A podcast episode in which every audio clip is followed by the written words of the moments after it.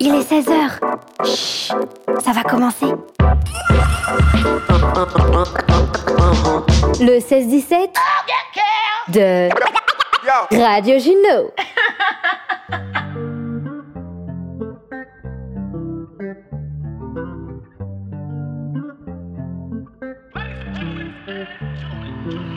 Bonjour à toutes et à tous.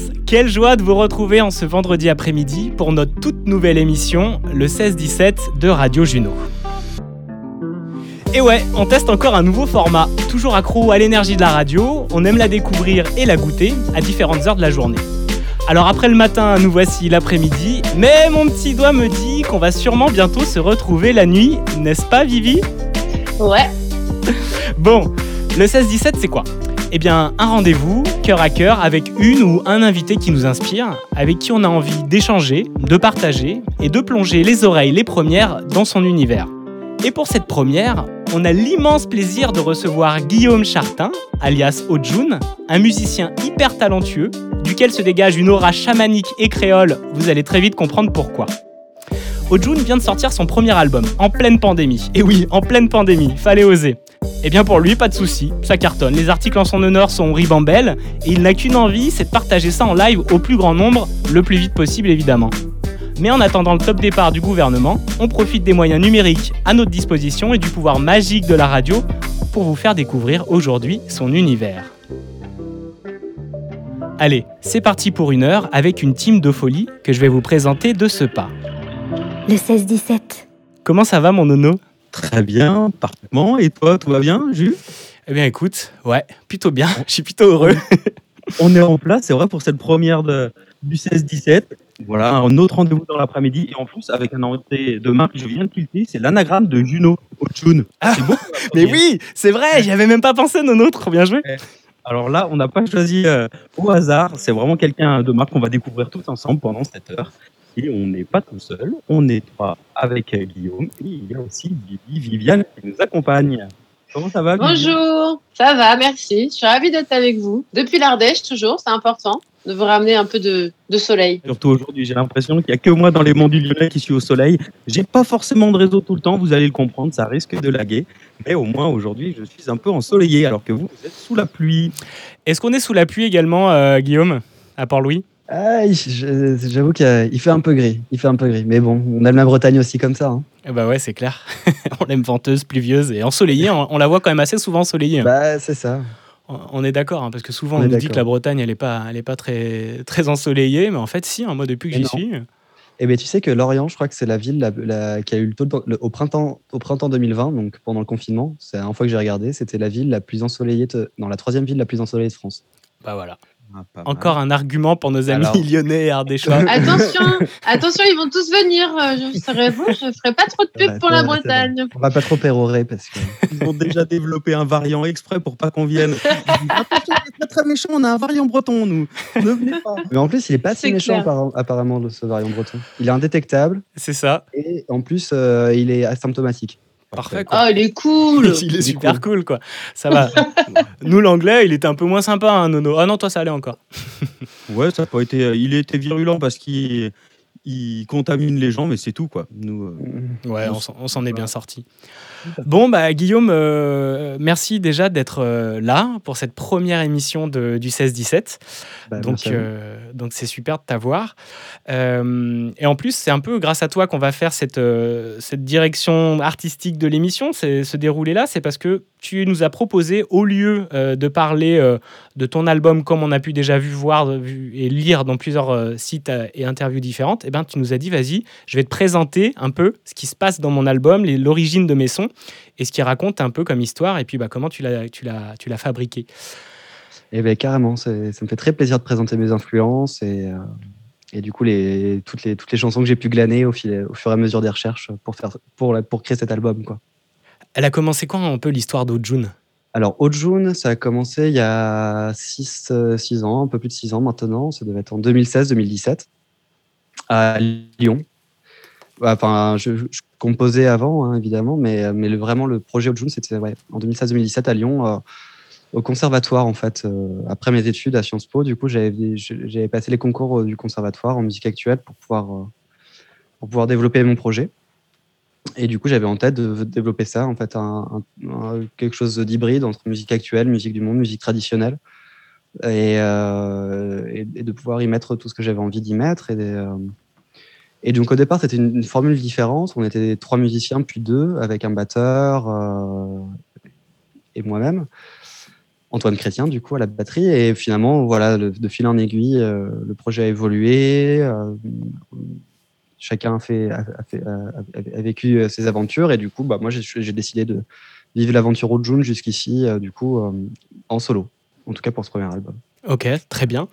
Et Ojun, ça veut dire quoi? Alors, Ojun, en fait, ça, ça vient d'un mot yakout, donc les Yakuts sont un peuple de Sibérie orientale euh, qui signifie donc chaman en Yakout. Euh, alors aussi, on pourrait le traduire littéralement euh, par sauter, bondir, jouer.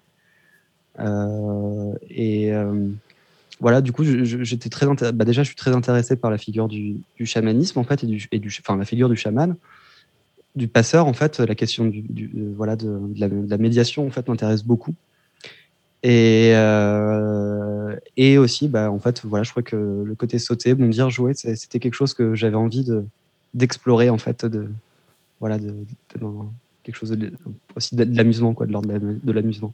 Et toi, tu te, sens, tu te sens chaman du coup quand tu, ah quand tu fais un live ou... Non, mais je veux dire, dans le fait de. Tu vois, le chaman qui relie qui, entre le monde invisible et le monde visible, tu vois, qui va parler aux esprits ou qui va parler par toi, par ton, ta musique et par ton art, à mm. quelque chose de, de moins bah écoute, euh, non, non, non, euh, moi je suis pas, je suis pas chaman du tout. Et puis d'ailleurs, je fais pas de la musique euh, chamanique non plus, en fait. Hein, enfin, en fait, plus j'en lis et plus je trouve ça intéressant, mais, et, plus je sais que là, ce que je fais, c'en est pas et que du, tu vois, l'approche chamanique voudrait qu'il y ait une approche aussi de soin, en fait, quelque part.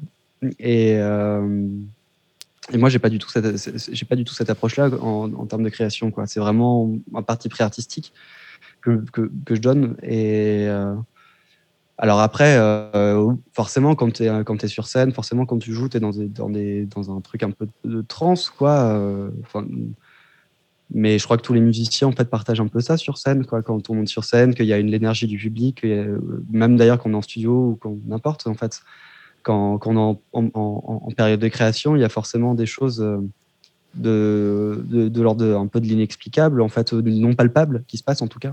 Et après, euh, voilà, de l'invisible qui se passe forcément, mais, euh, mais finalement, tous, les cré... enfin, tous ceux qui créent des trucs euh, sont portés à un moment donné. Bah après, et, vas-y. ouais. Et également, bah, quand on est, quand on est bah, nous, spectateurs, cette énergie qu'il y a sur scène, on la ressent énormément. Et justement, on a quand même, enfin, Nono aussi a, pas mal pratiqué, euh, comme moi, euh, des soirées électroniques où justement le rythme est répété, répété, répété. Tu rentres dans une forme de transe et effectivement dans une espèce de lâcher prise. Et cette musique et le musicien t'amène aussi à faire ça.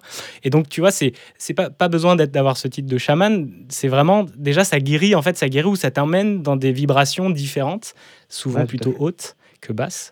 Tout à fait. Alors après, euh, c'est juste que du coup, effectivement, il y a, enfin, il y a plusieurs choses dans le chamanisme, et du coup, la, recherche de la, on va dire de la conscience modifiée, ça j'en parlais beaucoup avec mon, frère, en fait, euh, Titoine, qui, avec qui je fais beaucoup de projets, qui est du coup euh, beaucoup plus instruit que moi hein, sur, ce, sur cette question-là, et qui fait de la poésie, et du coup qui a une approche chamanique de l'écriture.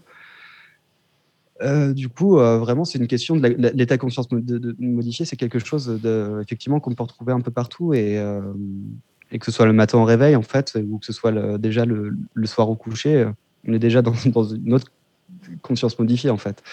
Et donc, forcément, quand on va écouter en concert, si on est dans, cet état d'esprit-là, forcément, on va vivre ce genre de truc. Et c'est le genre de moment où, en fait, on s'échappe. Mais après, en fait, sur la question du chamanisme, c'est juste que je trouve qu'il y a une vraie. Euh, ce qui est intéressant, et c'est, on en parlait juste avant que l'émission commence, c'est que du coup, il y a toute une cosmologie autour de ça, tout un rapport au monde, et euh, plus que finalement l'aspect trans, genre euh, je, je, je, vais, je vais dégoupiller, je vais, je vais partir dans un monde. enfin, tu vois. C'est, moi, ce qui m'intéresse aussi, c'est toute tout, tout, le rapport au vivant, en fait, et la manière dont finalement ces, ces peuples qui ont des traditions séculaires, du coup, euh, considèrent le, le monde qui les entoure et du coup, considèrent le vivant. Et, ça, je trouve que c'est vraiment passionnant et euh, d'une richesse euh, intarissable, quoi. Du coup, surtout, surtout au niveau de la nature, au niveau des, de, enfin, voilà, de, de la- de- des animaux, enfin, comment on considère tout ça. De tout Je le monde. là, on aurait Ouais. beaucoup à s'inspirer pour le coup de ça, quoi. Enfin, et ça, c'est vrai que c'est c'est quelque chose qui m'intéresse beaucoup, quoi. C'est vrai que du coup, c'est vraiment, ouais, il fait le lien entre euh, l'humain, le non-humain, l'invisible, les esprits et, et tout ce, ce non palpable, quoi, ce non manifeste. Ouais. Et, euh, et, et du coup, est-ce que toi, euh, c'était une manière dans ta... de revenir quand tu es revenu à La Réunion, parce que tu y as grandi jusqu'à tes 7 ans, Ouais. et quand tu es revenu, est-ce que la musique, ça a été la meilleure manière pour toi de te relier à tout ce qui se passait là-bas, à toute cette richesse, cette culture? C'était ta porte d'entrée?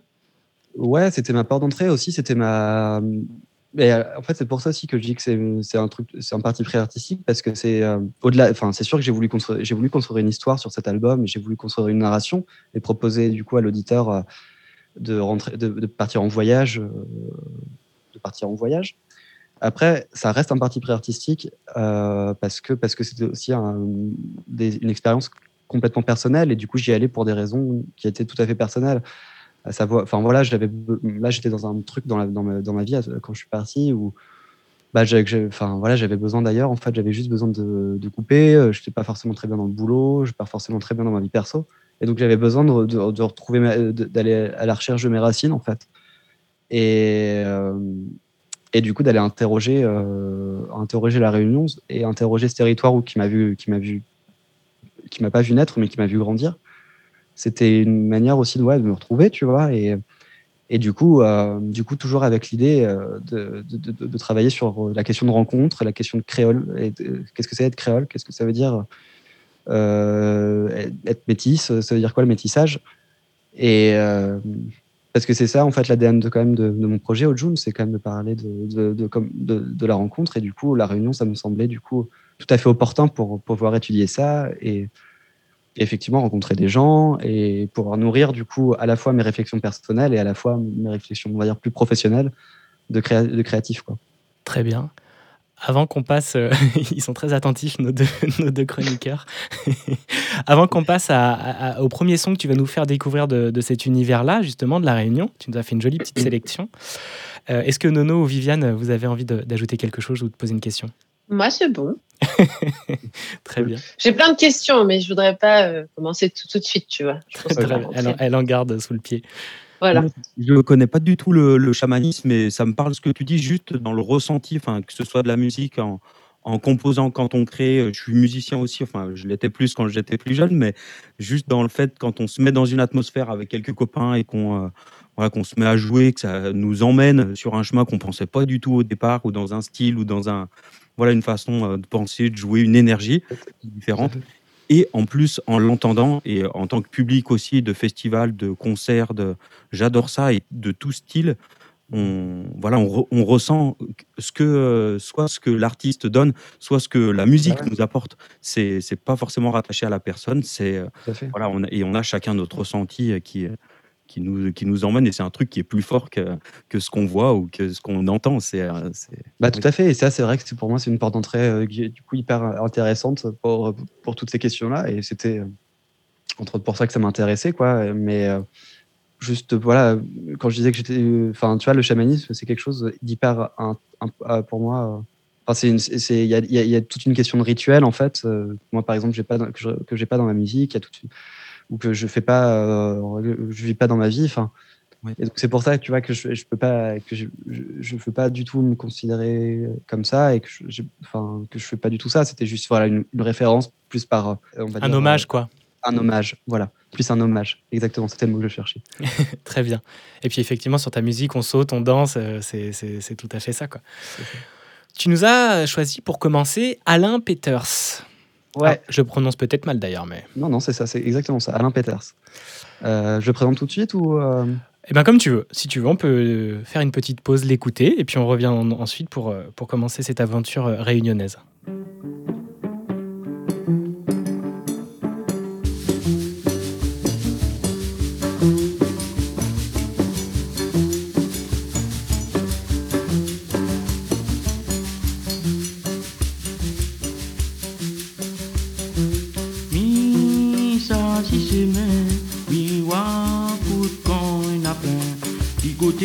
euh, réunionnaise. sorti bien. Partout mi ça va, tout ça mi comprend pas. Nato wati watia, tout le wati watia, tout le wati watia. Oh, qu'il est où la can, oh, qu'il est où mon frère?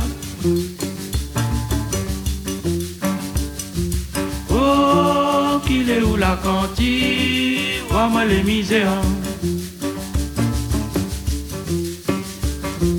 Oh, qu'il est où la dent, oh, qu'il est où mon frère? Oh, qu'il est où la cantine, vois-moi les misères.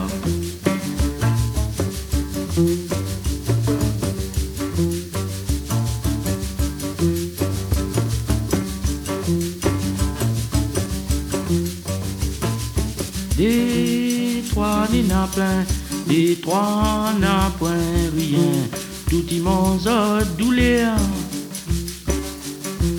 Des petits demandent, maman, pourquoi à moi il plaît à Carina point pour le cœur, Carina point pour le cœur, Carina point pour le cœur. Oh, qu'il est où là-dedans, oh, qu'il est où bonheur?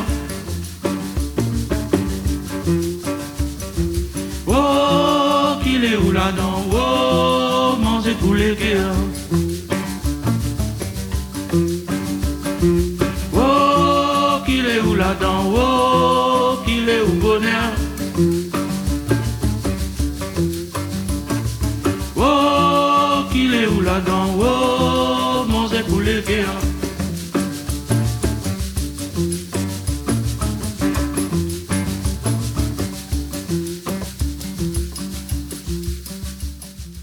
Alors on revient dans le 16-17, on vient d'écouter Alain Peters. Manger. Alors le titre de la chanson, je viens de le zapper, c'est Manger pour le cœur. Manger pour le cœur. Pourquoi cette première chanson, June Bah, du coup, euh, Alain Peters, euh, moi, c'est, euh, j'adore ce, j'adore, j'ad- j'adore ce, cet artiste, j'adore ce musicien.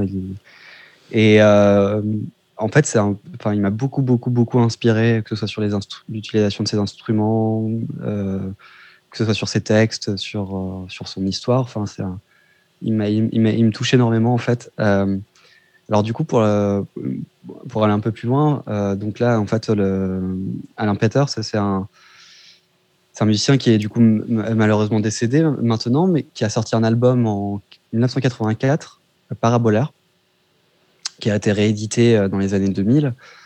Et c'est, il, a, il, a, il a fait figure d'un peu de clochard céleste en fait à la Réunion. Quoi. Il était connu tout le monde, il jouait pour 2 francs pour s'acheter une pile de rhum. Et, mais, mais c'était un poète quoi, et euh, qui a énormément innové et musicalement qui a vraiment vraiment euh, apporté toute une dimension, euh, j'ai envie de dire world music, mais jazz, rock, en fait à la musique maloya, et, et qui du coup, en fait, c'est un peu le père de beaucoup de musiciens aujourd'hui. Donc là, l'instrument qu'on peut entendre au début, c'est une takamba. Euh, Enfin non, c'est pas vraiment une takamba, excuse-moi, c'est un gambri. C'est joué par euh, Loy Elrich. Donc Loy Elrich, qui est un, qui qui, est- un très grand, très grand musicien, euh, bassiste, pianiste, enfin multi-instrumentiste et spécialiste de la musique nawa, donc nord-africaine. Et il se trouve qu'en fait, euh, euh, il se trouve qu'en fait, il a joué avec les Caméléons, donc qui était le premier groupe de- de- qui était le premier groupe d'Alain Peters, avec euh, notamment René Lacaille, euh, qui un, lui est toujours vivant et qui est un accordéoniste euh, qui a joué avec tous les, enfin, qui est incroyable. Et, et du coup, j'adore cette couleur qui que ça donne en fait à l'album, le gambri, donc qui est et là qui donne vraiment, je trouve, ce côté africain en fait, vois, toutes les racines africaines en fait, on les sent vraiment énormément, je trouve, dans, dans cet album, dans, surtout dans cette chanson. Et, euh, et du coup, la couleur de cet instrument est magique. Et du coup, c'est grâce à lui, notamment, que qu'on qu'on doit l'intronisation de la takamba à l'île de la Réunion. Alors, la takamba, c'est donc un petit gambri. Euh, C'est-à-dire que c'est une lutte, en fait, un lutte qui est. euh, je- enfin, on est à la radio, j'oublie, mais je suis en train de montrer. 50 mais- cm, 40 cm à peu près. Ouais, voilà, c'est exactement 40-50 cm. Et euh, donc, c'est un, c'est un lutte qui était plutôt nord-africain, qui joue aussi en Afrique de l'Ouest. Et euh, du coup, qui a été, qui, a- qu'il avait filé à Alain Peters. Et du coup, c'est devenu vraiment son instrument de prédilection. Et du coup, chose qui est un peu, je trouvais, euh, donnait un peu aussi la couleur de griot à un Peters, quoi, tu vois, le griot blanc, quoi. Et, euh, et du coup, du coup, la takamba qui est devenu un des instruments, du coup, maintenant, qui est utilisé par beaucoup, beaucoup de musiciens. Je pense à Ziskakan, par exemple. Je pense à Logrio, Logrio qui est le fils de, de Daniel Waro. Enfin, du coup, il y a beaucoup de musiciens qui utilisent cet instrument maintenant. Et, c'est grâce à lui, grâce à, grâce à Alain Peters, grâce à Loé Rich. Et cette musique est incroyable. Et manger pour le cœur, j'aime beaucoup aussi cette expression. Ça, me touche beaucoup d'avoir du manger pour le cœur. En gros, le texte, il raconte, tu vois, un truc dans qu'il comprend pas qu'il y a euh, beaucoup de wati-wata, enfin, tu vois, les, de, de, de, de qu'en dira-t-on, que. Enfin, qu'il y a beaucoup de choses négatives qui se passent et que du coup, il demande à sa mère, maman, pourquoi tu me demandes pourquoi je pleure en fait euh, Et parce que j'ai pas de manger pour le cœur. Donc tu vois, c'est une chanson assez négative au, début et puis finalement qui, raconte que de toute façon, au bout de. qu'il qu'il faudrait quand même rester positif parce que. Bah parce que après le, tout- euh, après le fait noir, euh, enfin après, euh, après, la nuit, le, jour arrive toujours et que les oiseaux se remettent à chanter et que c'est toujours et que du coup faut rester positif et du coup j'aime beaucoup cette chanson pour ça, elle me touche énormément quoi. Très chouette. Voilà. Et il a inspiré Carrément. donc euh, l'instrument que, que tu mentionnais, c'est des artistes euh, de la Réunion ou plus, plus large ensuite? Bah euh, non, enfin du coup là je parle vraiment de la Réunion parce qu'après cet instrument il est pas réunionnais en fait, il est Oui, comme je te disais, il est Nord-africain quoi. nord-africain donc en fait il y a beaucoup beaucoup de gens qui sont inspirés de la musique nawa. hein. Jimi Hendrix par exemple s'est inspiré, euh, inspiré de la musique nawa, Ray Cooder s'est inspiré de la musique, enfin il y a, énormément énormément de musiciens en fait hein, euh, qui ont travaillé là-dessus donc qui utilisent ces instruments ces instruments. Mais à la Réunion particulièrement en tout cas c'était ça la porte d'entrée et, euh, et du coup je trouve que la fin que la musique, du coup, c'est des choses qu'on sait pas. Enfin, tu vois, genre, en, en- en vrai, tu vois, on parle de créolisation, on parle de tout ce qu'on veut, tu vois, de métissage et tout ça, mais en fait, c'est déjà des processus qui sont à l'œuvre dans la musique euh, depuis, depuis, depuis belle lurette, quoi, tu vois, et, qui sont extraordinaires, en fait, qui donnent des albums. Bah, ça, c'est un album référent, je te dis, pour toute une génération de musiciens. Et, puis sa vie, quoi, qui est hyper touchante euh, à, ce mec-là, en fait, euh, Alan Peters, un écorché vif, quoi, en fait, qui, a, vécu à La Réunion, qui, est tombé dans l'alcool et qui a été envoyé en sanatorium en France, qui s'est échappé, qu'on a retrouvé. Donc, euh, il y a, du coup, on a, euh, les, les gars de son label ont voulu euh, lui faire enregistrer un album en, en lui disant bah écoute ça va ça va te ça, ça va te mettre le, remettre le prix à l'étrier. Et puis finalement finalement non. Enfin finalement il est décédé des suites de son, de son alcoolisme quoi tu vois. À très très jeune hein, il devait, je sais même pas s'il avait pas 30 ans enfin je, Ah oui, je sais- ok, ok. ouais ouais non il était très très jeune. Et du coup c'était Ça se trouve, il fait partie du club des 27, lui, non? Euh, euh, en le disant, je me suis demandé, mais je crois pas, je crois qu'il était un peu plus âgé, mais, euh, mais tu vois, en tout cas, il était pas loin, quoi. Et euh, enfin voilà, il a une vie fugace, mais en fait, quasiment, c'est c'est incroyable, quasiment tous ses morceaux sont des tubes, en fait. Enfin, tu vois, tout- toutes les chansons que tu écoutes, il y a toujours le riff carrément efficace. Enfin, c'est toujours super cool, quoi. Puis il avait une exigence du son euh, qui, est- qui est assez, assez remarquable, quoi. Ouais, en tout cas. C'est vraiment, oui, c'est c'est un petit univers. Juste la, la, la chanson comme ça, c'est. euh, Ouais. Carrément, bah tu vois, le, le- là, le son que j'ai, enfin, tu vois, la Takamba, là, euh, dont je parlais, enfin, le, le gambri, je l'ai beaucoup utilisé bah, sur deux morceaux, notamment, euh, sur mon album. Le premier morceau, c'est Home is where I'm not. euh, et le second, c'est Où ça, où ça va. Donc, c'est les deux, deux chansons de l'album où j'ai utilisé vraiment cette, cet instrument, en fait, en, euh, que j'ai pas joué. Hein, j'ai- Ouais, j'allais te demander, c'est toi qui, qui jouais des instruments ou t'as Non. demandé à des musiciens de là-bas Bah non, non, non. Là, là j'ai acheté. euh, Là, j'ai- trouvé des, des banques en fait de loupes, tu vois, que j'ai acheté. Donc, euh, enfin, tout simplement. euh, j'aimerais bien euh, pouvoir en jouer. J'aimerais bien m'en trouver une un jour. Ouais. Et puis aussi, chaque chose en son temps. tout à fait. Et aussi, du coup, tu, vu que tu as aussi une partie un peu field recording dans ton album où tu allais prendre des sons euh, euh, in situ, est-ce que tu t'es dit, tiens, je pousserai un peu plus loin pour vraiment enregistrer aussi les musiciens ou tu as vraiment pris que des sons de banque de sons ou tu as eu l'occasion quand même d'en enregistrer toi, alors après avec euh, le matériel que tu pouvais avoir à l'époque mais... C'est ça. Bah en fait, euh, ouais, je- je- carrément, j'avais beaucoup envie de faire ça, mais le truc c'est que j'avais pas. Enfin, tu vois, j'avais un matos nomade en fait de création. J'avais juste mon ordi, ma guitare, euh, j'avais un petit petit pad pour pour créer, puis je- j'avais mon zoom en fait. Et du coup, euh, du coup, c'était un peu compliqué en fait de- d'enregistrer convenablement euh, des, des sons quoi. enfin des sons d'instruments en fait. Bien sûr. Euh, du coup, euh, du coup, j'ai préféré en fait euh, utiliser des trucs qui étaient déjà faits. Euh, après, c'est des, enfin par exemple, là, les, sons de percus, tu vois notamment que j'ai utilisé sur mon album. Donc, ça, j'ai utilisé beaucoup de percussions traditionnelles aussi, Maloya. Du coup, effectivement, je, je, vais écouter Alain Peters, mais je ne dis pas que le, des styles endémiques de l'île de la Réunion, c'est le Maloya, donc, qui joue avec des instruments bien particuliers. Donc, la grosse casse, c'est le rouleur. Enfin, ce qui fait office de cause c'est le rouleur. on a le kayambe, qui qu'on a pu entendre sur le morceau.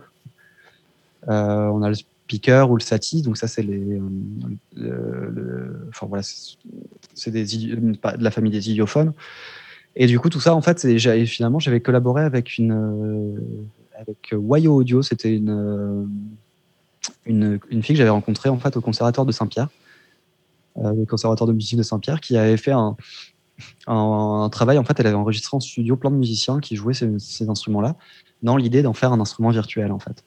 Très bien. Donc, euh, du coup, avant que euh, j'ai eu la chance, euh, avant que le, son, son, son truc sorte, euh, du coup, de pouvoir, euh, elle m'a- dit, bah vas-y, utilise, tu peux utiliser toutes mes, toutes mes prises de son et, et enfin voilà, contrepartie, quoi, tu, tu me cites quoi dans ton album et c'est cool. Enfin, du coup, j'ai pu avoir des vraies prises en fait, des vraies prises de rouleur, des vraies prises de, de caillambe, des vraies prises d'instruments En super à ça, qualité, quoi. quoi. Ouais. en super qualité, du coup, beaucoup plus que moi ce que j'aurais pu enregistrer avec mon simple zoom quoi. Donc c'est parfait. Et Quoi. pareil pour l'attaque en bas, enfin tu vois. Du coup, bah, c'était parfait en fait. Tu nous parles de Maloya et le titre de la chanson suivante, c'est Maloya n'a pas nous l'a fait. Ça veut dire quoi? Euh, oh là, alors là, je pourrais, je- je- j'aurais, un, j'aurais un peu de mal à te le dire, mais Eloya Napou, enfin, moi, je, je, je, je, je saurais pas trop. Alors après, cette, cette chanson, elle est pour moi hyper importante parce que c'est Firmin Viry c'est, qui, qui, qui, qui, qui la chante. Elle date de 1973 et euh, en fait, c'est une chanson qui est hyper importante parce que c'est la première chanson Maloya qui a été euh, enregistrée sur vinyle. Voilà et qui a été première, la première chanson Maloya qui était pressée. Donc, parce que euh, il faut savoir que en fait, dans le Maloya, il y a plusieurs courants. Il y a euh, donc le Maloya comme on le connaît aujourd'hui, hein, c'est-à-dire qui est vraiment musical, mais mais il y a le Maloya là-bas, c'est une musique de spiri- spirituelle en fait, c'est-à-dire qui était jouée dans ce qu'on appelle les services cabarets. Services cabarets, c'était des cérémonies euh, pour, que- pour communiquer avec les esprits, pour, pour se mettre en transe, où ça jouait toute la nuit, ça mangeait, ça buvait, ça voilà, tu vois, et euh, et du coup, ça, ça, ça, jouait là-dedans. C'était donc héritier des musiques d'esclaves, en fait, euh, qui, qui jouaient ça dans les plantations. Donc, c'est une musique assez créole de, fait, parce que du coup, dans les esclaves, il y avait, enfin, dans les champs, il y avait des esclaves qui venaient du Mozambique, de Madagascar, d'Inde. Euh, et du coup, euh, forcément, ça, ça donnait une couleur particulière. Et cette musique a été interdite, en fait, par l'État français en 1946. Là, il faut savoir, du coup, qu'avant 1946, La Réunion, c'était une colonie, c'était pas un département. Euh, et du coup, elle- le fait est que la, la France a littéralement interdit de jouer euh, cette musique, mais comme il se passe en, en Bretagne, en fait. En Bretagne, il y, a un- y a y a très beau documentaire sur Polygon Jarret, notamment, qui a été un des premiers instigateurs à à remettre la, la musique traditionnelle bretonne au goût du jour. Mais, euh, mais c'était vraiment ça, hein. c'est-à-dire que du coup, pour éviter les débordements, et cette musique est passée à la clandestine, de, de manière clandestine. Donc les instruments étaient saisis, euh, les gens euh, qui en jouaient étaient envoyés en prison ou avaient des copées d'amende. Et, euh, du coup, il a fallu attendre 1982, en fait, euh, et euh, François Mitterrand, pour que du coup, il y ait euh, une relibéralisation et que du coup, ce soit de nouveau autorisé. Et donc, cette chanson de, de Firmin Viry, elle est hyper importante parce qu'en fait, c'est la première chanson Maloya qui a été enregistrée sur vinyle, comme j'ai dit tout à l'heure, et euh, qui a été enregistrée euh, du coup lors du, du premier, enfin du, ouais, je sais pas si c'est le premier, mais en tout cas du parti du congrès, enfin du, du congrès du parti du Parti communiste. ouais. C'est grâce au Parti communiste réunionnais, du coup, et notamment Vergès, qui ont senti dès le début que ça pouvait être aussi une musique euh, de lutte et une musique euh, de symbole, euh, de réappropriation euh, d'identité. Et du coup, euh, du coup, ils s'en sont servis vraiment comme un outil de lutte, quoi, lutte politique. Et donc, euh, c'est Firmin Viry qui a été le premier à, faire cette chanson et à l'enregistrer de manière officielle. Donc, c'est une chanson hyper importante. Très bien. Eh ben, on se l'écoute. Mais pour dans ça, c'est une affaire, il faut l'éducation physique, hein, les enfants en ont aussi. Parce que si un monde n'est jamais dans le maloya, la première fois qu'il danse, le lendemain matin, il va quasiment devenir malade.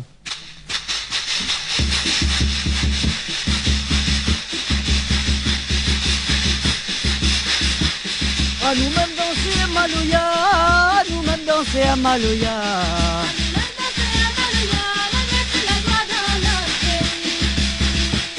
À nous-mêmes danser à Maloya, à nous-mêmes danser à Maloya.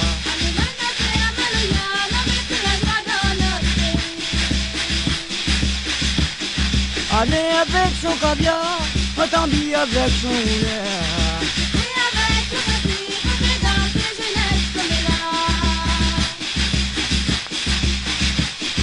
Allez avec son caviar, autant avec son roulet.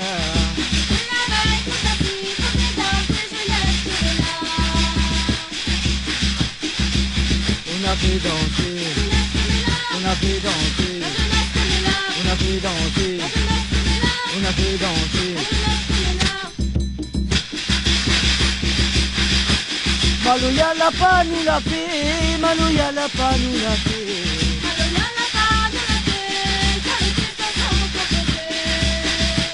Maloya la pas nous la fait, Maloya la pas nous la fait.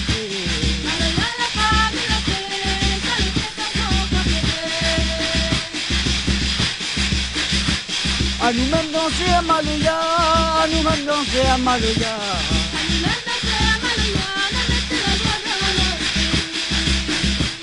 Nous-mêmes danser à Maloya, à nous-mêmes danser à Maloya.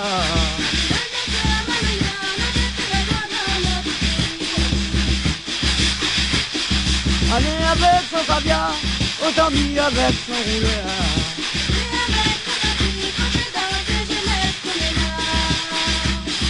Allez avec son caviar, autant mis avec son roulet.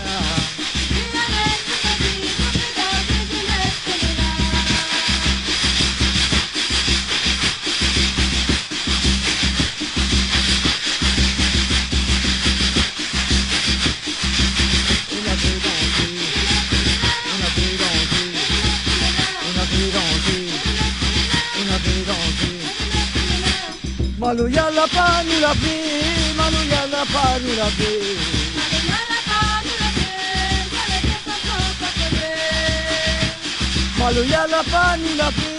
Maloya la pas nous la la.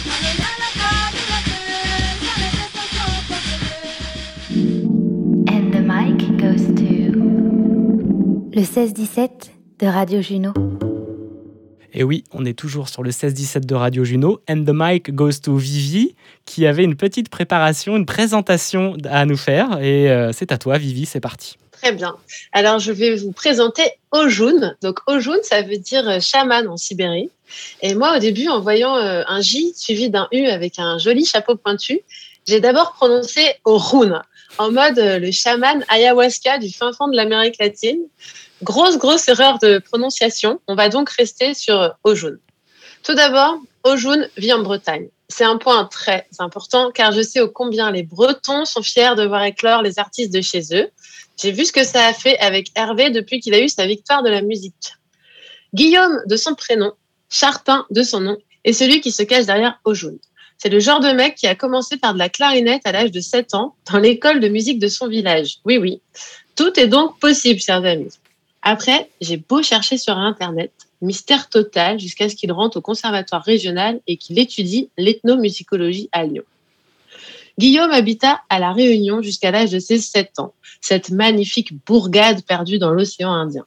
C'est donc là-bas qu'il est allé pour composer son dernier projet, Ojun, et donc ce dernier album. Il est allé choper les sons de la nature, les voix des gens, les instruments traditionnels, puis il a fait son kiff en studio, sa tambouille à base de j'intègre ça avec de la clarinette, de la guitare, et bam, ça a fait l'album Bat Carré. Ses influences sont puissantes. Il convoque Ron, Tilassine ou Bachar Mahalife. Sa musique est à l'image de ce qu'il veut nous raconter, là où il aimerait nous emmener dans ses voyages sonores. Le genre d'album que vous pouvez tout à fait enclencher en début de cérémonie à base de substances magiques qui vous offriront un voyage intérieur que vous seul vivrez. Sa musique reste selon moi la meilleure manière d'aller à sa rencontre et celle de son art. Quand vous appuierez sur le bouton play, toutes ces informations mentales que je viens de vous asséner s'envoleront pour aller vous toucher à l'essentiel, votre cœur. Merci Vivi, c'est très beau comme petit portrait. Et d'ailleurs, euh, vous le voyez maintenant en, en vrai, mais quand vous avez écouté sa musique, vous vous l'êtes imaginé comment un peu euh, au Rune Au June Au. Euh, moi, j'ai- j'aimerais. euh, ouais, je me permets de, de prendre la parole. Moi, j'ai tout de suite imaginé. euh, bah, tu, je pense que tu vas le prendre comme un compliment. J'ai tout de suite imaginé Rhône, tu vois. J'avais vraiment, tu avais quelque chose de, de très puissant là-dedans. Après, je j'arrivais pas à te visualiser, normal, avec ce type de musique, et c'est ça qui est chouette, en fait. Mais tout de suite, c'était une invitation au voyage. C'était magnifique. Enfin, moi, je, je l'adore quand c'est comme ça. Ah, bah, trop bien, merci beaucoup, c'est gentil. Moi, moi j'ai triché, j'ai regardé le live. Ah, C'est le premier truc que t'as vu, toi, t'as regardé le live. Mais j'ai kiffé. J'ai réécouté deux fois l'album après à la suite. Parce Ah, que trop vraiment, c'est ouais, ça ça m'a porté. Enfin, c'est ah, bah, trop bien, est- merci beaucoup. qui a C'est plein d'influences, qui a rien, enfin, ni de violent, au contraire, qui a une énergie. euh, Enfin, je sais pas, c'est. euh, Ouais, elle avait. Elle emmène vraiment en voyage. Enfin, c'était sans, euh, sans, sans penser euh, avant tout créole, sans penser à toute l'histoire euh, de, de cet album. Elle m'a emmené vraiment en voyage. Oui. Et, euh, D'ailleurs, ben, j'ai mis un petit mot sur les réseaux et il y a quelqu'un, il y a Yann qui me met un petit smiley qui est en train de planer. Comme ça, j'ai l'impression que c'est ça et que voilà, ça, ça nous transporte en tout cas. C'est Ah, vraiment. bah, merci beaucoup. Ouais, c'est exactement ça. Et ben ouais, moi en plus, bah pareil, la première fois que j'avais écouté déjà, je trouvais ça chouette. Et j'étais jaloux parce que c'est le genre d'album que moi j'ai envie de composer, tu vois, qui mélange effectivement mes passions du field recording, la voix et l'électro, que j'ai un peu mis un peu en suspens, mais que j'aimerais bien y retourner. Et c'est euh, c'est vraiment trop ça, euh, ce mélange qui est, qui est vraiment parfait. Apprends Et, la euh, clarinette avant. Comment? Apprends la clarinette. Ah la oui, guitare. alors par contre, j'irais oui, faire des prises de, son, euh, clarinette, guitare. J'irais sûrement du coup embaucher euh, euh, Guillaume euh, plutôt que moi d'apprendre la clarinette. J'irais plus Bah, vite. Après, il y a des super instruments sur Ableton. On peut faire des trucs déjà chouettes. Sans... C'est ça que j'adore aussi avec la musique électronique, c'est qu'on peut très vite composer, faire des choses sans avoir fait de la composition musicale avant ou du solfège, et que la créativité est vite possible quand on est un peu geek. C'est ça que j'aime bien aussi. Et c'est vrai quand tu plonges de plus en plus dans ton album, à la réécoute, et puis là, il y a une densité qui qui, qui naît. Et, euh, et puis j'ai lu les interviews, j'ai lu d'autres choses, et c'est vrai qu'il y a, ah, il y a une richesse qui, qui fait que ton écoute est- n'est jamais la même au fur et à mesure. Et puis c'est vraiment propre, hein, franchement. Puis Jérémy Lopogam a fait un super boulot de mixage. Ouais. C'est super chouette. En plus, voilà, c'est un, un- un- un mec qui, est- qui est à Lorient et c'est trop cool que tu, bah, que tu sois aussi passé par lui. Bah, carrément, je suis super, euh, super content. Euh, euh, alors du coup, lui, là, euh, effectivement, je suis allé voir euh, du coup euh, la raffinerie sonore à, à Lorient, euh, bah, vraiment à la fin de mon à la fin en fait de la création, euh, pour euh, faire un mastering par stem, on appelle ça. Et du coup, c'est vrai que là, ça donne une jolie couleur euh, et ça homogénéisait en fait tout- toutes les chansons. Et c'est vrai. Et je suis très content du travail qu'il a fait, quoi. Alors après. euh, euh, le mix, c'est quand même moi qui l'ai géré en- quasiment tout, tu vois, qui est quasiment tout géré le mix. Bon, je le réécoute du coup avec des fois un peu de tendresse. Là, je, je sens qu'il y a des fois des imperfections, des trucs que j'aimerais faire mieux et que je ferais différemment, je pense aujourd'hui. Parce que c'est maintenant, ça fait quand même deux ans que je l'ai fait. Ouais. Mais euh, enfin un an et demi, mais euh, mais en tout cas, euh, ouais, j'étais très fier du travail accompli. Et en tout cas, c'était un truc. je pouvais pas aller plus loin en fait. J'ai fait tout ce que je pouvais, tu vois. Parce que tu Ouais. l'as- tu l'as finalisé à Port-Louis, en fait, quand tu avais, composé à La Réunion, tu avais récolté les sons, tu t'étais immergé là-bas. Tu es revenu à Port-Louis, mais pour une résidence? Euh, ouais, alors en fait, l'histoire s'est écrite comme ça, hein, j'ai eu de la chance, mais, mais à la base, c'était pas pour ça. en fait, euh, à, la base, quand je suis parti à La Réunion, je suis parti juste avec un billet, euh, un billet aller, quoi, en poche, en me disant, euh, voilà, j'ai juste envie de faire de la musique euh, et, et je sais pas à quoi ça va ressembler, je sais pas si ce sera un EP, je sais pas si ce sera un album, je sais pas si ce sera juste des sons que je glanerai dans, les, dans la rue. Mais voilà, je, je- veux juste faire ça, quoi. Et. Puis en fait, au bout de trois mois de voyage, je me suis rendu compte que j'avais vécu ce que j'avais envie de vivre. Enfin, en tout cas, l'aventure que j'avais, envie- voilà, et que là, il fallait que je, enfin voilà, j'avais besoin de, re- de retourner et- en métropole. Et donc, je suis arrivé à Port-Louis en fait parce que euh, que j'avais envie de vivre près de la mer, tout simplement. Il se trouve qu'en fait, je suis allé rencontrer la mairie, euh, enfin le service culturel de la mairie, et euh, avec qui je me suis très bien entendu, et, du coup, qui sont devenus depuis des partenaires assez réguliers en fait dans les travaux que je mène. Euh, et, euh, et du coup, en leur, expliquant que voilà, j'avais besoin d'un lieu en fait pour créer, enfin pour finir mon, projet en fait et finir de mixer, finir d'arranger mes morceaux. Et du coup, ils m'ont proposé de rentrer en résidence artistique, euh, à Kerical, à Port-Louis, donc. C'était trop bien, tu vois.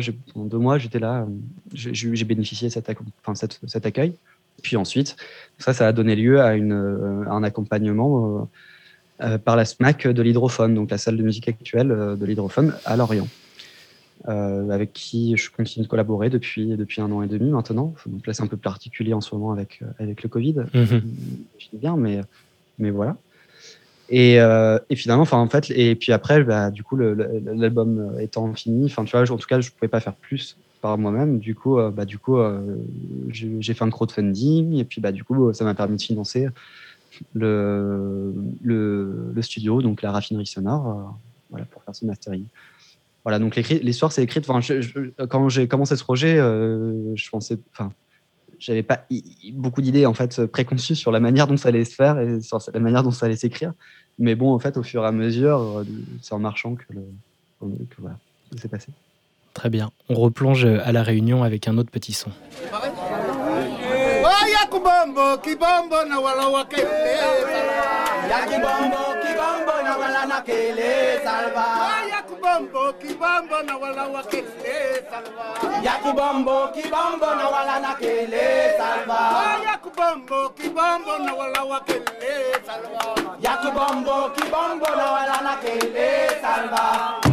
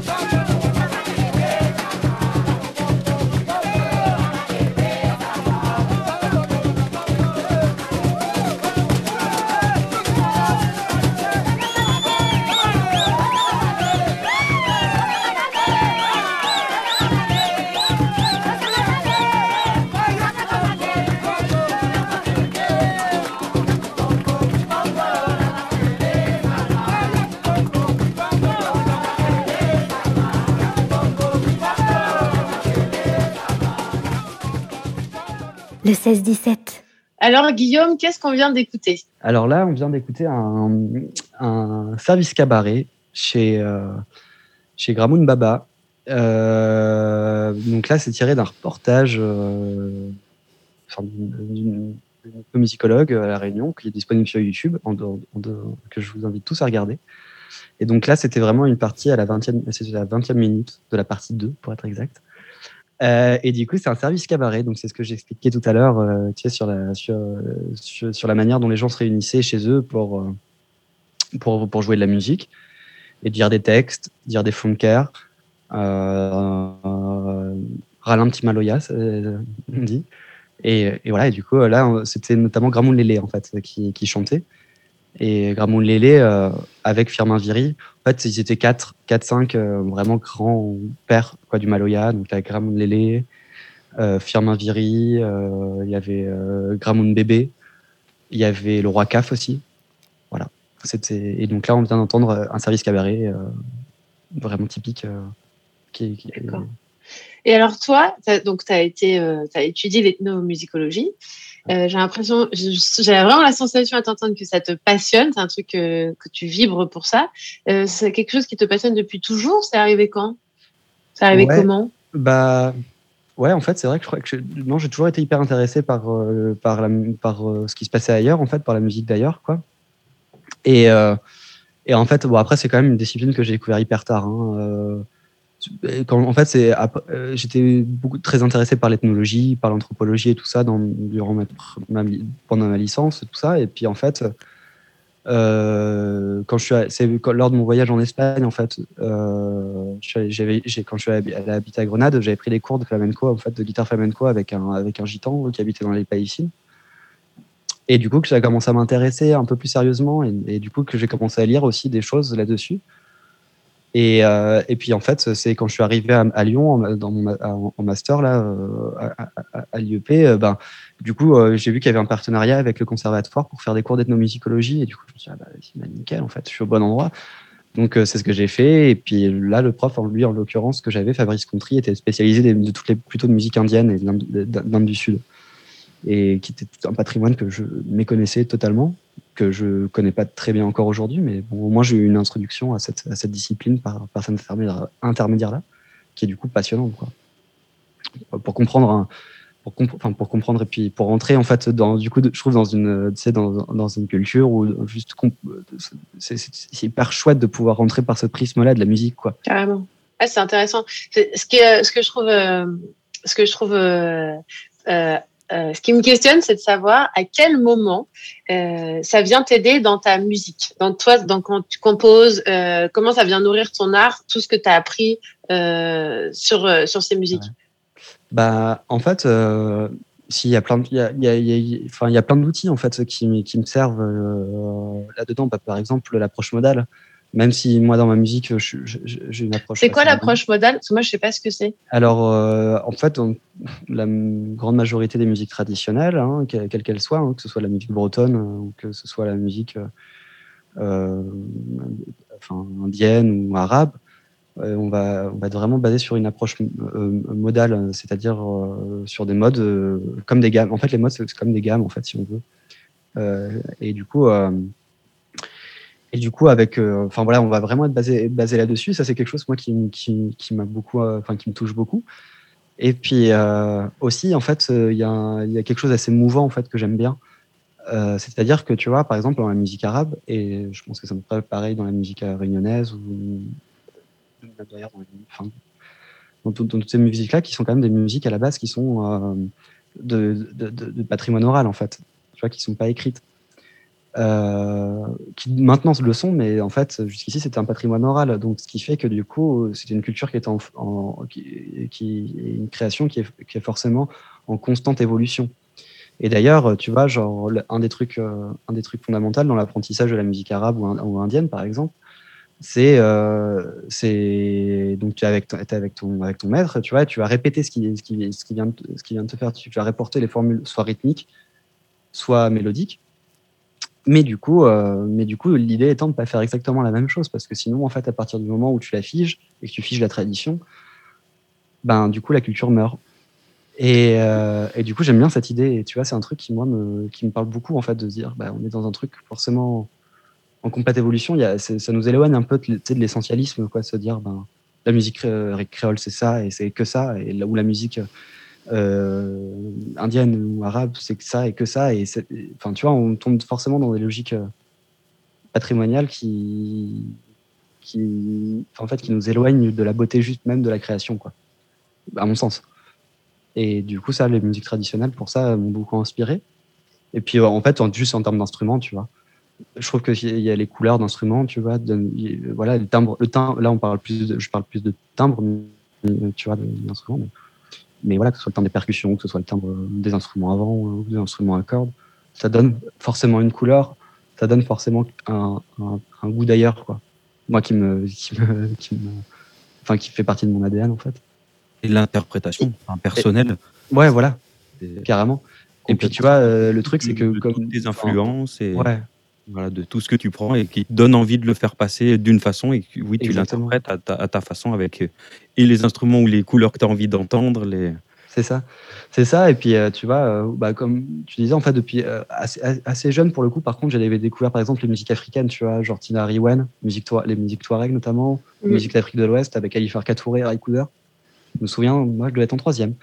Ah, et où, euh, où, euh, du coup, il y avait cette, euh, on m'avait filé un, ce reportage, euh, super reportage de, de, de qui va, et de Buena Vista Social Club. Enfin, tu vois, tout ça, en fait, ça, je me suis un peu pris en, en pleine face, tu vois, et je me suis dit, waouh, c'est complètement différent de ce que j'ai, j'ai- que ce que j'ai entendu jusqu'ici, tu vois. Et je me rappelle à la, mé- à la médiathèque encore, tu vois, aller emprunter, mes, emprunter les CD, euh, du coup, de, de mon village. Même Yann Tiersen, tu vois. Là, je réécoutais, un- moi, je suis un grand fan de Yann Tiersen. Euh, et ça depuis vraiment gamin, enfin depuis Amélie Poulain, évidemment, comme beaucoup, mais, mais du coup, euh, je me rappelle euh, très clairement de l'image quand je suis allé emprunter l'album de Yann Tiersen, Le Phare, tu vois, à la médiathèque de mon village, là où je faisais de la clarinette, finalement. et, euh, et tu vois, je l'ai réécouté il n'y a pas si longtemps, cet album, Le Phare, et il est patiné de musique du monde, en fait, tu vois, de, de, de, de rythme, de. Enfin, qui sont. Enfin, et du coup, bah oui, forcément, il y a un lien, tu vois. Depuis gamin, je suis baigné là. Enfin, c'est ça qui m'intéresse, tu vois. Bah, ça Après, je l'ai un peu tard. Vas-y, Vivi. Juste une dernière question. Vas-y, Est-ce vas-y. que c'est euh, est-ce que c'est euh, quelque chose qu'on t'a transmis ou c'est toi qui as été le chercher tout seul parce que tu as vécu à La Réunion quand tu étais enfant? Euh, Est-ce que c'est- c'était dans ta famille ou c'est vraiment toi Non. euh, Pas spécialement. euh, bah après, euh, ma famille a toujours été ouverte, euh, tu vois, à, à- à- à tout ça, mais euh, non, c'était plutôt mon truc en fait, euh, la musique. D'accord. Et, euh, voilà, après, euh, tu vois, euh, ma sœur, mon frère ont aussi beaucoup voyagé, du coup, euh, ben, forcément, euh, tu vois, je pense qu'on s'est beaucoup, euh, tu vois, nourri. Enfin, moi, ils m'ont beaucoup nourri, en tout cas, tu vois, dans mon parcours quand j'étais gamin. Et euh, voilà, mais en- après la musique, non, ça, ça a toujours été quand même plutôt mon, ma- mon truc à moi, quoi. Mon, mini, enfin, mon jardin. Quoi. Ok. Je crois que c'est une famille d'artistes quand même, parce que son frère, oui, tu disais qu'il faisait de la poésie. En effet, il a, il a des textes dans le live, on le voit avec toi. Oui. La guitare, et c'est vrai qu'il nous fait un super texte derrière. Enfin voilà, on sent qu'il y a, il y a quelque chose. C'est Ouais, Bon. voilà. Tu vois, dans- on a, on a tout- toute la famille était un peu ouverte là-dessus, tu vois, sur cette question-là. euh, Enfin, tu vois, sur la question de la création, et on m'a toujours, moi, poussé à faire ça. Tu, enfin, poussé. En tout cas, euh, vu que ça m'a toujours passionné, on m'a jamais interdit de le faire, tu vois. Ce qui est déjà une. Ce qui est déjà un, très joli cadeau, c'est clair. quoi. C'est clair. Eh Bien, je vais passer un extrait de Patrick Chamoiseau, qui est un écrivain, si je dis pas de bêtises, martiniquais, et euh, Mm. qui parle justement euh, de la créolisation et puis de, de faire tout le monde, et qui est le, le titre d'une de tes chansons, et on en parle après. Alors bien sûr, toutes les cultures et les civilisations sont des mélanges, sont des synthèses, sont, euh, les civilisations se sont toujours émulsionnées entre elles. Mais ce qui se produit dans la créolisation, c'est que de manière massive, brutale, terrible, un, un temps très très court, euh, toutes ces, ces, ces cultures et civilisations vont produire quelque chose d'absolument imprévisible et qui va rester imprévisible dans la mesure où ce qui va émerger de l'habitation esclavagiste va rester relié à des flux relationnels qui viennent du monde. Et, et, et, et ça nous a permis, euh, nous générations qui venons après Glissant, ça nous a permis de mieux comprendre qui nous étions, que nous étions à la fois euh, autant africains qu'amérindiens, qu'occidentaux, euh, qu'asiatiques, et que tout ça constituait une entité qu'on ne nous devions pas chercher à fixer ou à immobiliser, comme le faisait le discours colonialiste, mon identité, ma peau, ma langue, etc., mais véritablement à, à, à, à vivre comme complexité précipitée dans les flux relationnels du monde. Ce qui fait que quand il dit que le monde se créolise, c'est que il veut dire non pas que le monde devient créole comme moi je suis créole américain ou créole martiniquais, mais ça veut dire que le monde comprend brusquement qu'il est fait de diversité, qu'il est fait de diversité précipitée dans une émulsion qui est l'émulsion de la, la relation. Le monde prend conscience qu'il n'est pas constitué d'absolu, mais que ce qui fait désormais le, je dirais, le biotope vital de toutes les collectivités, de toutes les cultures, de toutes les civilisations, c'est véritablement le tout monde. Le 16-17. Une heure, cœur à cœur. Sur Radio Juno. Est-ce que tu peux nous parler, euh, Guillaume, un peu du tout monde? Qu'est-ce que c'est faire tout monde? Euh, alors, euh, pour moi, enfin, effectivement, merci beaucoup d'avoir passé cette, cette interview donc, de Patrick Chaumoiseau, qui du coup cite Édouard Glissant. Euh, donc, Édouard Glissant, qui est un philosophe martiniquais euh, euh, qui, qui, m'a beaucoup inspiré. Alors, c'est pas forcément hyper aisé euh, tout le temps à comprendre, tu vois, c'est peut-être parfois même un peu empoulé, euh, mais, euh, mais en fait, c'est hyper puissant comme, euh, je trouve, comme conception, tu vois, de la relation. Parce que le principe, c'est ce que bah, tu vois, on disait tout à l'heure avec la musique traditionnelle qui poussait finalement à, être, à pas s'inscrire dans un truc de marbre en fait, euh, être en, constante évolution. Là, c'est pour moi un peu la même chose ce qu'il est en train d'expliquer Patrick Chorin-Oiseau. Du coup, euh, on n'est pas figé dans une dans une identité euh, dans une identité euh, absolue quoi. En fait, tout est relatif et particulièrement en fait dans, sur, sur ces îles en fait créoles où finalement aujourd'hui, tu vois, il- chacun a du sang chinois, du sang, du sang malgache, du sang indien, du sang euh, aussi de- d'esclavagistes, mais aussi d'esclaves. Enfin, tu vois, finalement, et, c'est ça qui fait, qui crée toute cette richesse, quoi. Et finalement, aujourd'hui, il y a un truc, moi, qui me paraît assez fondamental, c'est que du coup, on est quand même confronté à une catastrophe écologique euh, sans précédent. En tout cas, là, ça y est, on le sait. On peut pas faire autrement. Et du coup, on a le sentiment que finalement, enfin là, on peut plus agir juste en tant que Français ou juste en tant que, enfin, euh, population nationale en fait, euh, parce que parce que c'est pas, c'est- là, on, a la sens, enfin, en tout cas, euh, je- trouve que quand on allume la télé, on allume la radio, quand on lit les journaux, quand juste on allume Internet, on a cette sensation quand même qu'on fait partie d'une communauté de destin à l'échelle mondiale. Et, et ça, euh, du coup, c'est hyper important, je trouve, de se dire, ben, du coup, euh, puisque je fais part- euh, pour qu'on on, on- on- on fa- on fasse vraiment une communauté de destin, ça veut dire aussi apprendre à partager notre histoire, tu vois. Et, euh, et que du coup, dans mon histoire, personnelle et individuelle, euh, j'ai aussi, euh, moi, la, je porte en moi aussi l'histoire de l'esclavagisme, je porte aussi l'histoire du peuple amérindien qui s'est fait exterminer, je porte aussi et euh, c'est euh, l'histoire de, de la colonisation. Je porte tout ça en, moi, en, en fait, en moi et, Et en nous, on porte tout ça en et, nous, on, et on porte tout ça en nous. Et du coup, euh, du coup, se dire ça. Enfin, je trouve que ça relativise beaucoup de choses en fait, parce que l'idée c'est pas de culpabiliser évidemment sur tout ce qui s'est passé, mais c'est d'être responsable en fait, de, de responsable et faire honneur en fait à, à- à tout ça. Et que du coup, de toute façon, le- le- la créolisation, le métissage, c'est un fait qui est inéluctable. Il n'y a pas beaucoup à chercher et à creuser en fait quand on discute avec quelqu'un, n'importe qui, euh, qui va te dire ah ouais moi mon grand-père en fait il était slave et puis bah moi ma grand-mère elle était machin et puis qu'en fait euh, tu vois moi mon cousin il vient de je sais pas quoi tu vois ce que je veux dire? Bien sûr. chaque fois que n'importe qui dans la rue tu le croises à chaque fois et tout le monde est fier de ça tu vois.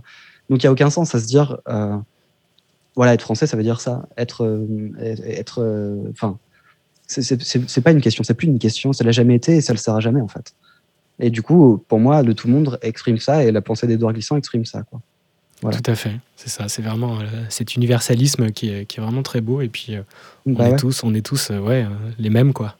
Bah, c'est ça. Et donc, enfin, ouais, voilà, c'est c'est quelque chose de tout à fait passionnant, je trouve. On pourrait en parler encore pendant des heures. C'est clair, très intéressant effectivement. Edouard Glissant, je connaissais pas et vraiment euh, là c'est un extrait là d'un documentaire que j'ai récupéré sur France Culture. C'est vraiment euh, vraiment à écouter, à lire et à se plonger dedans. C'est des très belles valeurs qu'il transmet effectivement d'écoute. Et Bah, puis rien n'est fixé, rien n'est fixe, tout est rien tout- fixé, tout, est tout est mouvant relatif. et, et effectivement. Exactement.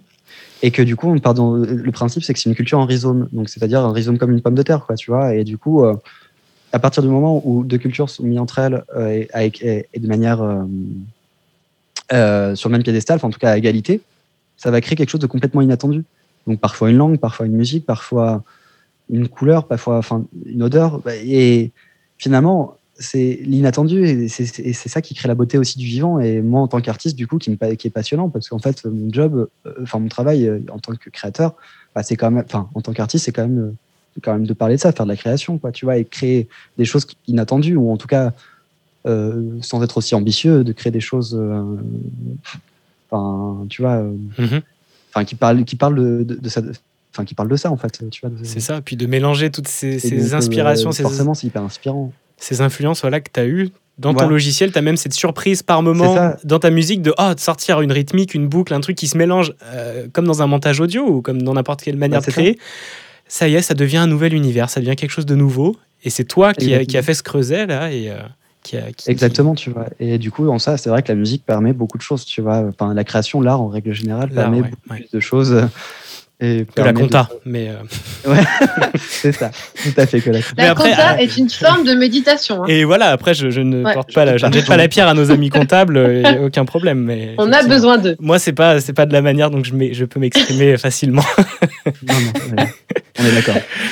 Et, euh, et du coup, bah, on dit que rien n'est fixé, mais on a besoin aussi de support pour fixer euh, euh, certains, certaines choses. Et la cassette en fait partie. Alors, cette transition était peut-être un peu tirée par les cheveux, mais c'est ma- la manière euh, que j'ai trouvée pour passer le flambeau à Nono qui nous a fait un petit hommage euh, dans cette, euh, ce 16-17.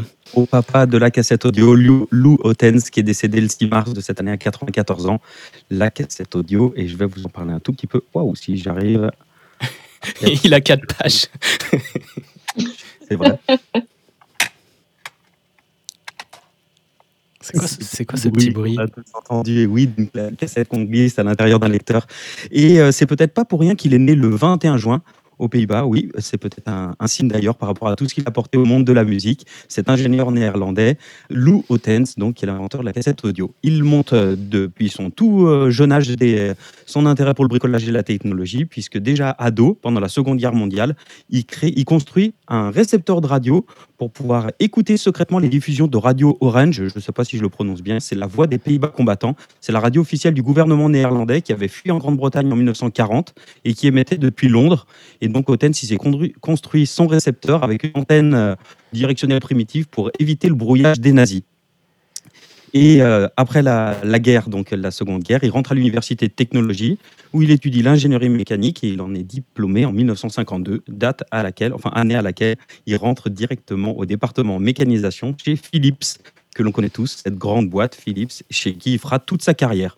C'est pour ça que je me dois de vous faire un petit topo chronologique sur l'entreprise Philips. Voilà, pas seulement euh, Otens, mais Philips aussi. Donc, qui a été euh, fondée donc, à la fin du 19e siècle par deux, par deux frères, Philips. Et euh, ils ont au départ commencé à produire des lampes à filament de carbone. Ils sont devenus une grande entreprise là-dedans. Ils continuent encore à travailler là-dessus, dans le, le luminaire, l'extérieur, le luminaire extérieur principalement. Et euh, ils ont développé, cette grande boîte a développé un premier laboratoire de recherche en 1914 spécialisé dans l'observation et l'étude des phénomènes physiques et chimiques. Ils travaillent sur les rayons X, sur l'imagerie médicale et les tubes électroniques notamment. Et ils sont à l'origine de la télévision qui sort en 1926 et l'année suivante sur les premiers récepteurs radio euh, qu'ils créent. C'est l'entreprise Philips qui est vraiment à cette origine. Les recherches, elles continuent dans le domaine médical et aussi donc la radiologie. En- dans les années 40-50, la technologie et la science, elles connaissent un essor spectaculaire à l'après-guerre et l'entreprise Philips aussi en bénéficie. Elles sortent des évolutions sur les têtes pivotantes, sur les rasoirs, sur les transistors qui se complexifient avec l'apparition des circuits intégrés, dans le développement de l'enregistrement, de la transmission, de la reproduction des images télévisées. C'est l'audiovisuel qui, en prend- qui, est, qui est en plein boom dans ces années. Et en 50, euh, Philips lance aussi son label discographique Philips Record. Et ça, c'est une, une- première euh, grande nouveauté pour cette entreprise qui se lance principalement donc, après la télé et la radio dans l'industrie de la musique vraiment, avec euh, l'arrivée de la première platine de disque électrique et du 33 tours. Il crée d'ailleurs euh, dans cette période, dans les, ces dix, euh, dix années d'après, le plus prestigieux catalogue de la chanson française jusqu'en 1962, donc avec Piaf, Aznavour, Salvador, Boris Vian, Brassens, Gainsbourg, Prévert, Malraux également, Jean de, euh, Raymond DeVos, Jean-Yann, Colette, qui signent chez, euh, chez Philips également et donc euh, chez, chez Poulidor. En 65, c'est l'année où est née la cassette audio. C'est là que Ah, on y arrive. Voilà. Non, mais moi, en fait, je rigole parce que je pense surtout à, à Tom et, et Guy qui sont en train d'écouter, en train de rigoler sûrement. que je, que je peux partir sur un sujet aussi dans tous les sens. Mais ça, ça me paraissait important de parler de, de Philips. Tu as raison, tu as raison. Souvenez-vous, Philips invente la cassette audio et la liberté grandit.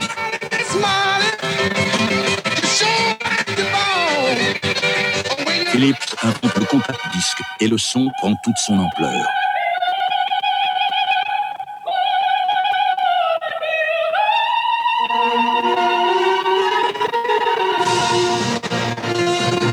Philips invente le laserdisc et à la perfection du son ajoute celle de l'image.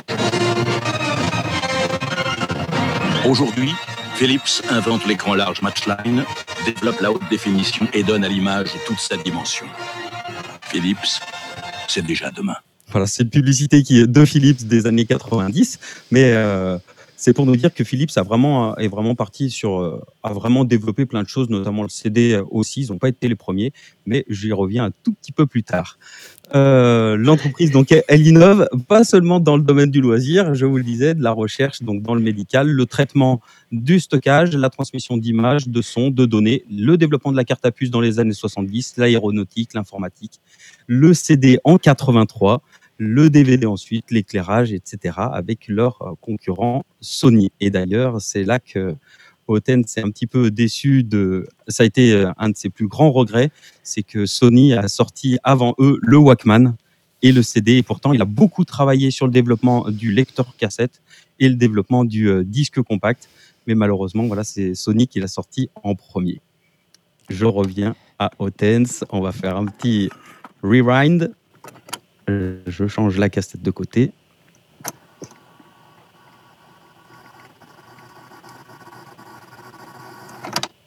Ça fait longtemps qu'on n'avait pas entendu ces bruits-là. C'est vrai, ces petits sons de mécanisme. Euh, donc, Otens, il a travaillé après la cassette, euh, avant euh, la cassette, pardon. Il est rentré en 52 chez Philips et il devient directeur de l'équipe de développement produit de 60 à 69 et dirige la création du premier magnétophone portable, le E EL3585, qui se vendra d'ailleurs à plus d'un million d'exemplaires. Et en 63, l'invention de la cassette compacte, elle est présentée au, au salon de Berlin. Et elle se développe donc en 65 en Europe et elle arrive qu'après aux États-Unis en 69. Ça, c'est quelque chose qu'on peut se vanter, c'est que l'Europe était avant les États-Unis. Il en a dit dans une interview que la cassette a été inventée par agacement vis-à-vis du magnétophone qui existait déjà. C'est aussi simple que cela.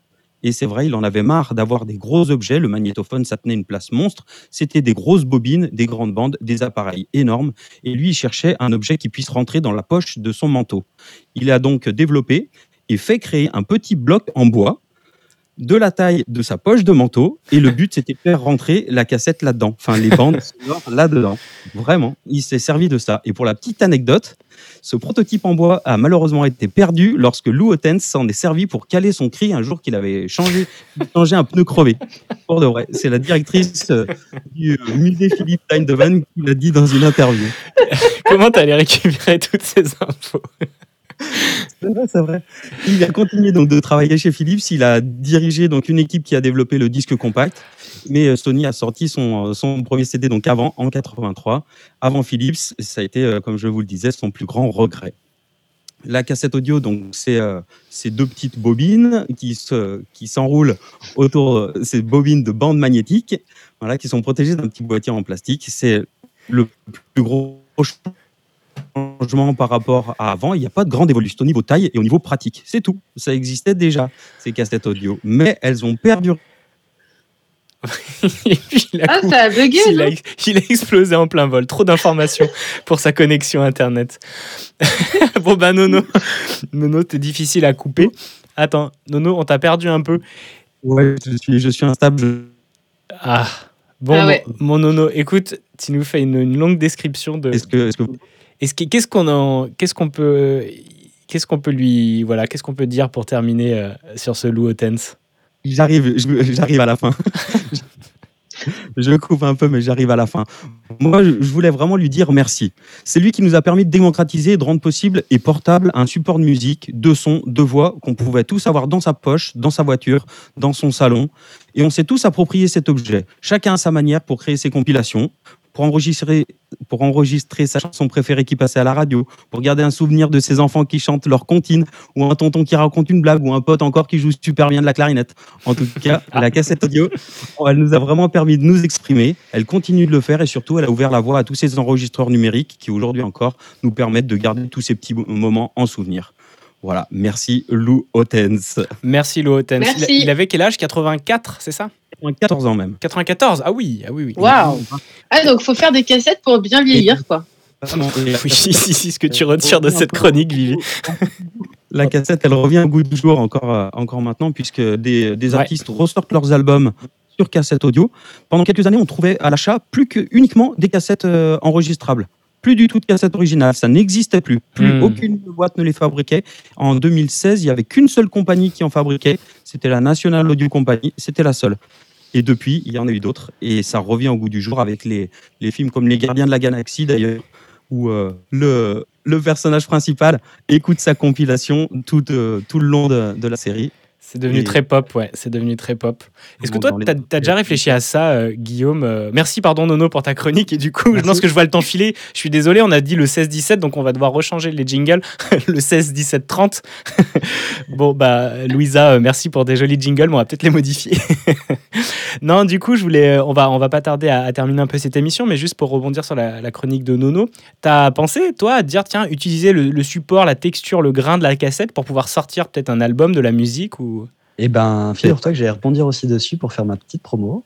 Ah, Ah, et donc merci d'avoir parlé de ça parce qu'effectivement, euh, là, mercredi prochain, j'ai euh, sortira sur ma page Facebook ainsi que sur la page des copains de C'est du Spectre euh, au pluriel, qui sont voilà des, copains copains vidéastes et euh, photographes avec qui on a réalisé une live session dans le phare dans un phare en fait euh, à côté de chez moi.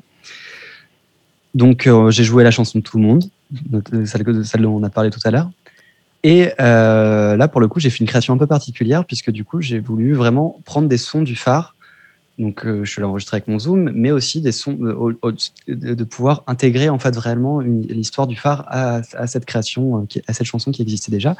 Et donc, j'ai récupéré euh, une interview du dernier gardien de phare de la Jument, qui date des années 90, euh, grâce à un ami, Jean Rio sur cassette, donc qui avait enregistré, qui avait enregistré ce gardien de phare sur cassette. Donc tu vois, je l'ai numérisé, je l'ai numérisé. Et puis ben tu vois, j'ai même pris du coup un peu le grain, tu sais, de- du rembobinage, C'est du génial. machin et tout ça, pour en faire du coup une création et l'intégrer à la, à la- à la chanson de tout le monde euh, que je joue donc en live, euh, que je joue en live donc euh, et ça sortira mercredi prochain. Ah bah Voilà. hâte, de, hâte de regarder ça et effectivement bah, on le fera suivre sur la page de Radio Juno et, et sur nos, nos pages respectives et sur l'Insta. Trop bien, bah, c'est super chouette comme projet ça. On était dans le, dans le côté ancien et on va terminer cette émission avec euh, le côté plus présent, moderne. Tu nous as choisi euh, une chanson de Skip and Die qui s'appelle Maloya Magic. Et euh, pourquoi ce choix et qu'est-ce qui traduit de l'évolution de cette culture réunionnaise?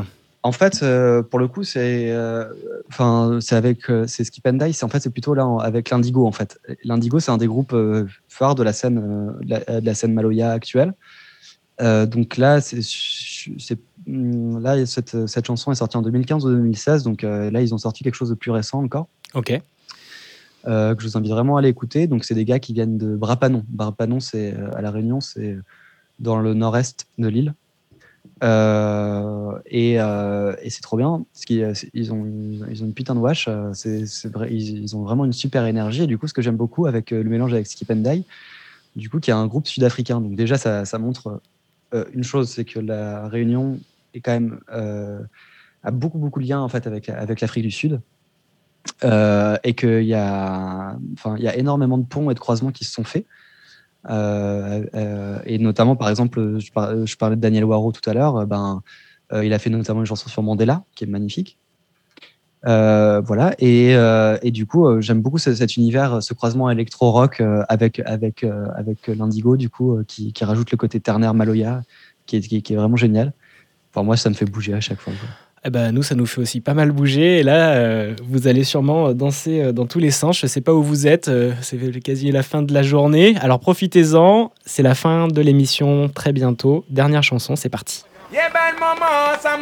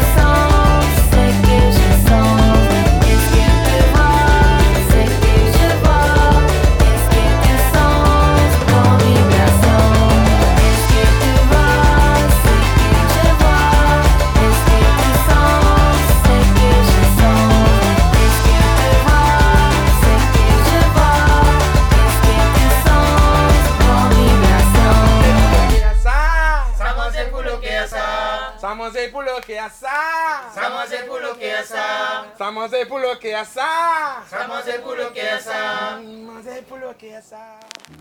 Le 16 dit 7. Ça, ça donne pas envie de danser, c'est sûr. On, on finit avec euh, une vraie pêche. Après ma petite chronique un petit peu longue, d'accord. Encore une fois. C'est pas grave, euh, Nono, on t'aime comme ça. Ça, c'est du super son, c'est vrai. Et d'ailleurs, euh, donc Guillaume est encore avec nous, c'est Ojun. Et je vous invite à le découvrir. Moi, c'était une vraie découverte. En tout cas, merci à toi d'être venu nous présenter tout ça. C'était vraiment trop chouette. Et il nous Merci a emmené dans- son univers créole principalement. On a pu l'entendre, mais avec toutes ses autres influences, bretonnes, lyonnaises, de ses origines de la musique aussi, de, de vrais musiciens. Voilà, merci, euh, merci encore. Merci à toi, euh, merci à vous. C'était cool. Merci, euh, merci carrément, Guillaume. Vivi, tu avais un, petit, un petit mot à nous dire? Alors moi, je dis merci. J'ai juste une question, mais très simple, très courte. Euh, Guillaume, quel Oui. est l'album que tu conseilles, que ce soit le tien ou de n'importe qui d'autre, pour un voyage intérieur guidé par une substance magique C'est pour quelqu'un d'autre, hein, Viviane, c'est pour une amie, c'est ça? Ah, c'est pour. Ah non, mais c'est toi. Non, mais pour toi, que- qu'est-ce que toi, le, ton album fétiche, tu vois? Ouais, euh, bah écoute, euh, j'avoue que je prends pas trop de, tr- de, de- de trucs, moi, du coup, euh, je sais pas trop, mais par contre, si, si, si. Le premier Ah, tu album. vois. Si, si, ouais. Ouais, allez, je vais dire deux. J'ai le droit à deux? Bien Pas, pas plus, hein. Ok. mais deux, si tu as le droit à deux, pourquoi Voilà. Ok. Alors, euh, le premier, bah, évidemment, ça va être euh, l'album de Pink Floyd, euh, tu vois, où il y a Shine on Crazy Diamonds. Tu vois, c'est les- c'est- c'est- c'est- c'est- c'est- c'est la- un album qui est complètement ouf et qui, je crois que c'est les- c'est ma une de mes premières grosses claques musicales quand j'étais gamin. Quand écouté ça, tu vois, au casque, j'avais le vinyle à la maison. J'avais pris une vinyle de mon de mes parents. Waouh, qu'est-ce qui vient de se passer en fait, tu vois Et là, du coup, ça m'a euh, ça m'a emmené je sais pas où, tu vois, mais super loin. Donc ça, c'était trop bien. Et euh, si j'aime beaucoup Michael Field, euh, l'album, la, par- la partie 1 de, euh, de l'album, euh, merde, comment il s'appelle? Euh, Michael Field, le pas Tubular Bells, c'est celui-là juste avant, Omadawan.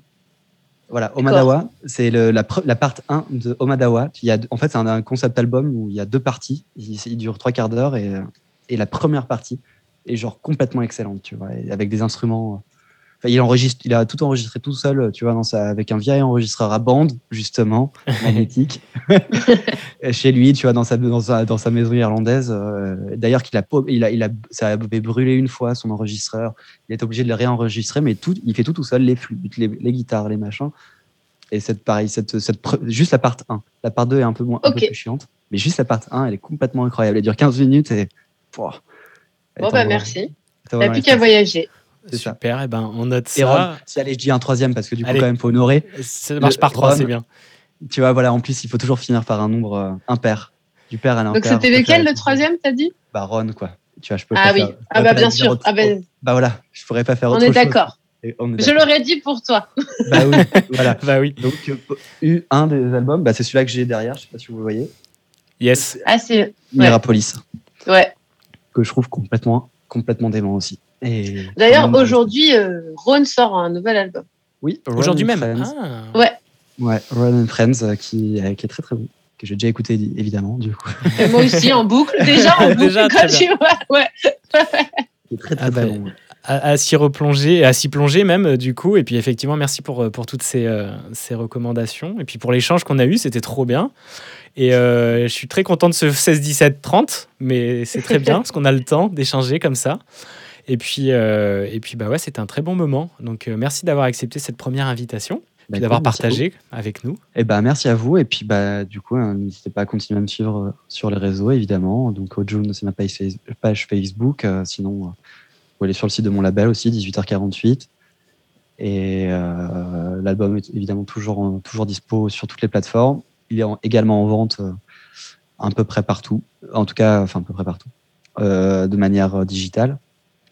Euh, en physique, euh, il en reste encore quelques copies aussi, donc n'hésitez pas. Et, le live, est-ce qu'il y a un live de possible euh, dans ce monde de l'instant présent que nous vivons? Ben, alors le prochain live officiel, j'entends. Donc ça ne veut pas dire qu'il n'y en aura pas d'autres hein, avant.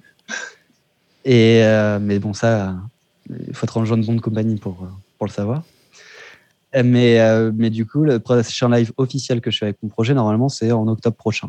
Et je- ce serait pour la- faire la première partie de, de, de Fakir à, à l'hydrophone, le Tout à 30 fait. octobre. Si, si je... 30 octobre 2021, on croise les doigts alors pour cette date. On Donc, on croise croise, les les doigts, on croise les doigts. Ouais. Il y en aura sûrement d'autres avant, euh, mais, euh, mais voilà, en tout cas, pour l'instant, il n'y a rien de rien d'officialisé, rien de sûr, euh, rien de.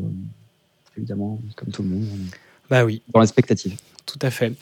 Eh bien, merci encore à, à tous les trois et euh, pour ce moment euh, très chouette. Merci aussi à Louisa qui est la voix euh, de nos jingles, qui a fait un super taf et qui sera sûrement une des invitées de, de ce 16-17. Avec plaisir d'échanger avec toi, qui est comédienne et pas que. Et sinon, la musique que vous avez entendue en intro, c'est encore notre fidèle périple. Théo qui compose euh, extrêmement bien, extrêmement vite et qui fait bah, euh, mes instrus maintenant en, en général. Donc euh, c'est trop chouette de travailler avec lui. Et puis bah, pour finir ce 16, 17, 30, on va écouter un extrait de l'album parce qu'on a beaucoup parlé de tout ce qui avait fait cet album d'Ojun. Et bien là, on écoute un extrait et puis je vous invite évidemment à aller l'écouter parce qu'il est génial. J'ai déjà partagé aussi le clip d'une de ses chansons. Euh, tout le monde d'ailleurs Non, je sais plus celle que j'ai partagée. C'était où ça, où ça va C'est où ça, où, ouais, où ça, où ça va, euh, qui veut dire où vas-tu en créole? Avec Léna. Ouais, qui avec une danseuse qui ça. était géniale. C'était euh, tourné euh, dans l'Orient, ça, ou à la base, non? À côté? Non, c'était à la poudrière, du coup, à la grande poudrière de Port-Louis, chez Ok. chez moi en fait. Génial. Magnifique ville de Port-Louis. Outre-Rade. Outre-Rade. Outre-Rade. Ouais, tout allez- est là, hein, tout ouais, est là. Tout est là, c'est super, quoi. et voilà, donc euh, merci, écoutez ça, euh, délectez-en vous, et puis, ben, et puis ben, bonne fin de journée à vous, et à très très bientôt sur les ondes de Radio Juno. Salut Ciao.